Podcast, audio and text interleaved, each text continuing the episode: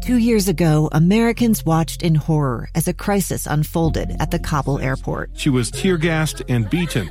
Images of thousands desperate to escape Taliban oppression filled our news feeds. More than 80,000 Afghans made it to America. But the story didn't end there. It was very cold. There was no power, no heat. Who would help our newest neighbors? I'm Andrea Smardon. In Stranger Becomes Neighbor, you'll hear the stories of some remarkable refugees who left their homes and their dreams behind only to start over from zero. Their only possession was three blankets. And you'll meet Americans who stepped up to help them. You want me to come when you deliver your baby. What can one person do in the face of an international disaster decades in the making? That's Stranger Becomes Neighbor. Find us at kslpodcast.com, follow us on Apple Podcasts, or anywhere else you listen. This is Live Mic. Live Mic with Lee Lonsberry. Close enough.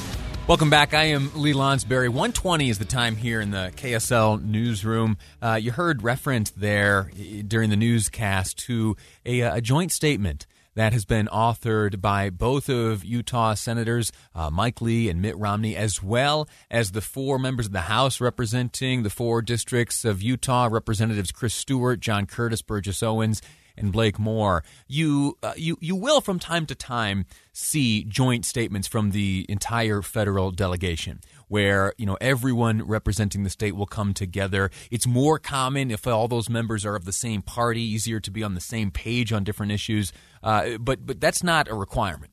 And in fact, I've seen, in fact, during the time uh, that Congressman Ben McAdams was representing a portion of Utah, he would participate in in some joint statements. What you don't often see is the the joint statement to be authored by not only the federal delegation but also state officials, including uh, the governor, the attorney general, the Senate president, the Speaker of the House.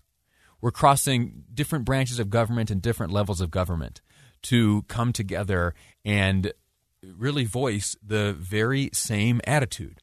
Uh, this morning on Utah's morning news, Governor Cox spoke uh, about uh, a letter sent to the Biden administration making the point that land management decisions uh, have been done to us and not with us. This is in reference to the signing of an executive order just yesterday by uh, President Biden on his very first day in office, uh, one of 17 executive orders signed. Uh, this one would call on the Department of Interior and other groups, excluding uh, Utahns at the state level or Utah's federal delegation uh, to come together and look and review the boundaries of various national monuments around the country. Two of them right here in the state of Utah. Here's what Governor Cox had to say. After that, we'll hear from uh, Utah Senator Mike Lee. It's just a, a historical fact, and it's unfortunate. The, the Antiquities Act is the least American of all laws in that it, it doesn't require any uh, collaboration. It doesn't require a co-equal branch of government to weigh in.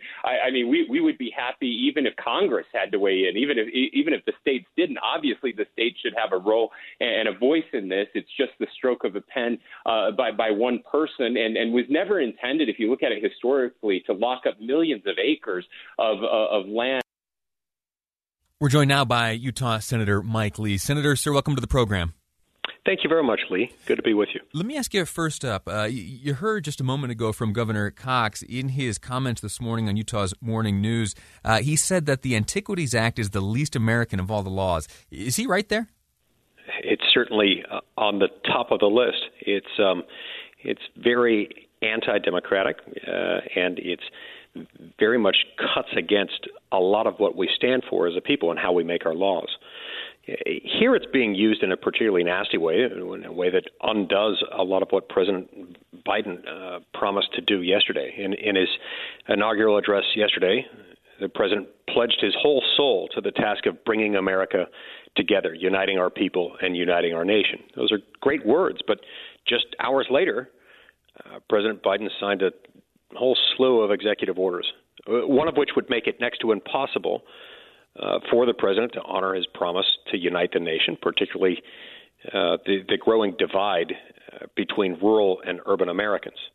Um, these these actions that he's got in mind with regard to use of the Antiquities Act and an expanded use of the Antiquities Act uh, really are incompatible with his idea of unity.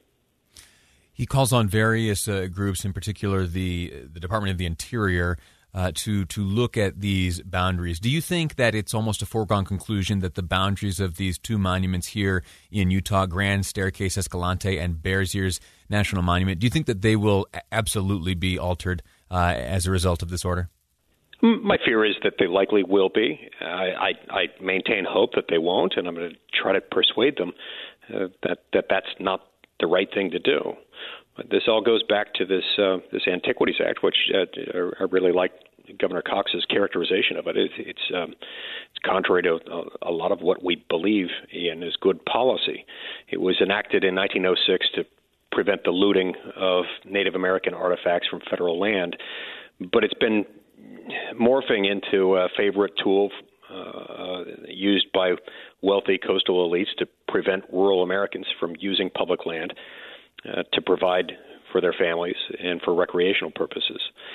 And uh, so, you know, we, we've, we're in a situation now where a few years ago, President Trump undid uh, much of President Obama's executive action as to, to Bears Ears. And um, uh, we, we should all, you know, be coming to the bargaining table to find a solution. And President Biden really should take this path out of respect and compromise and unity, a, a path that, that would say, let's take unilateral executive action by the executive just off the table. You, you, say that much of this is motivated by the interest of coastal elites. I mean, by, by, definition, coastal elites refers to folks who don't live here in the Intermountain West. What then is the, the motivation of these driving forces behind what's taking place? Well, look, um, there are a lot of people whispering in the president's ear at any given time. And in a Democratic administration, what, we've seen in the last few decades with President Clinton and the action he took in 1996 in creating the Grand Staircase Escalante National Monument, 1.9 million acres, which is larger larger than the state of Delaware.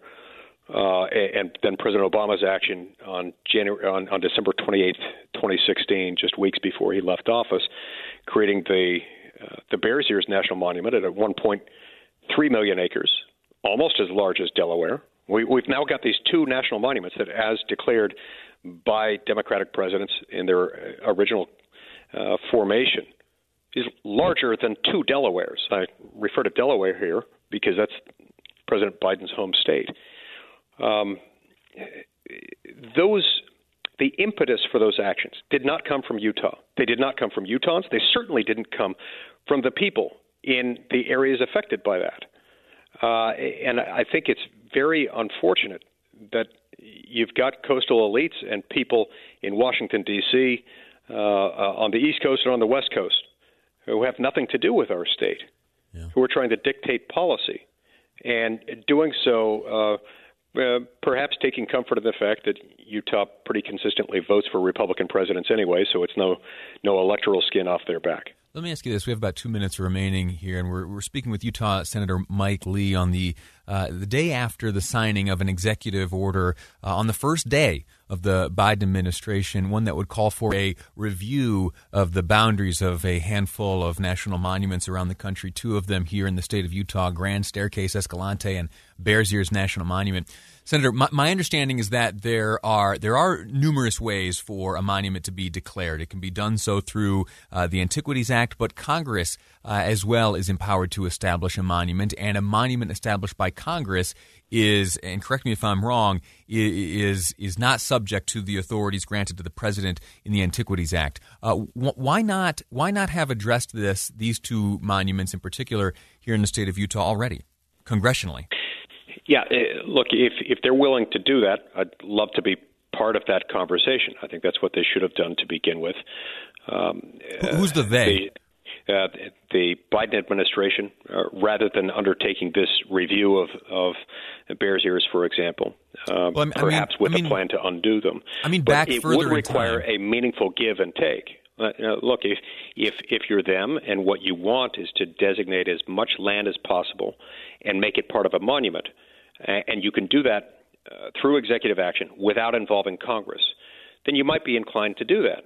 because they, they know that if, if we're going to go through legislative action, which has the advantage of involving the people's elected representatives and not being undone by future executive action alone, but they know that they would have to actually compromise there. They know that that, that would require some give and not just take on their part, some assurance that Utah, like Wyoming and Alaska before us, having been victims of excessive abuses under the Antiquities Act for decades, should be exempt from future executive action designations of national monuments, then we'd be in business.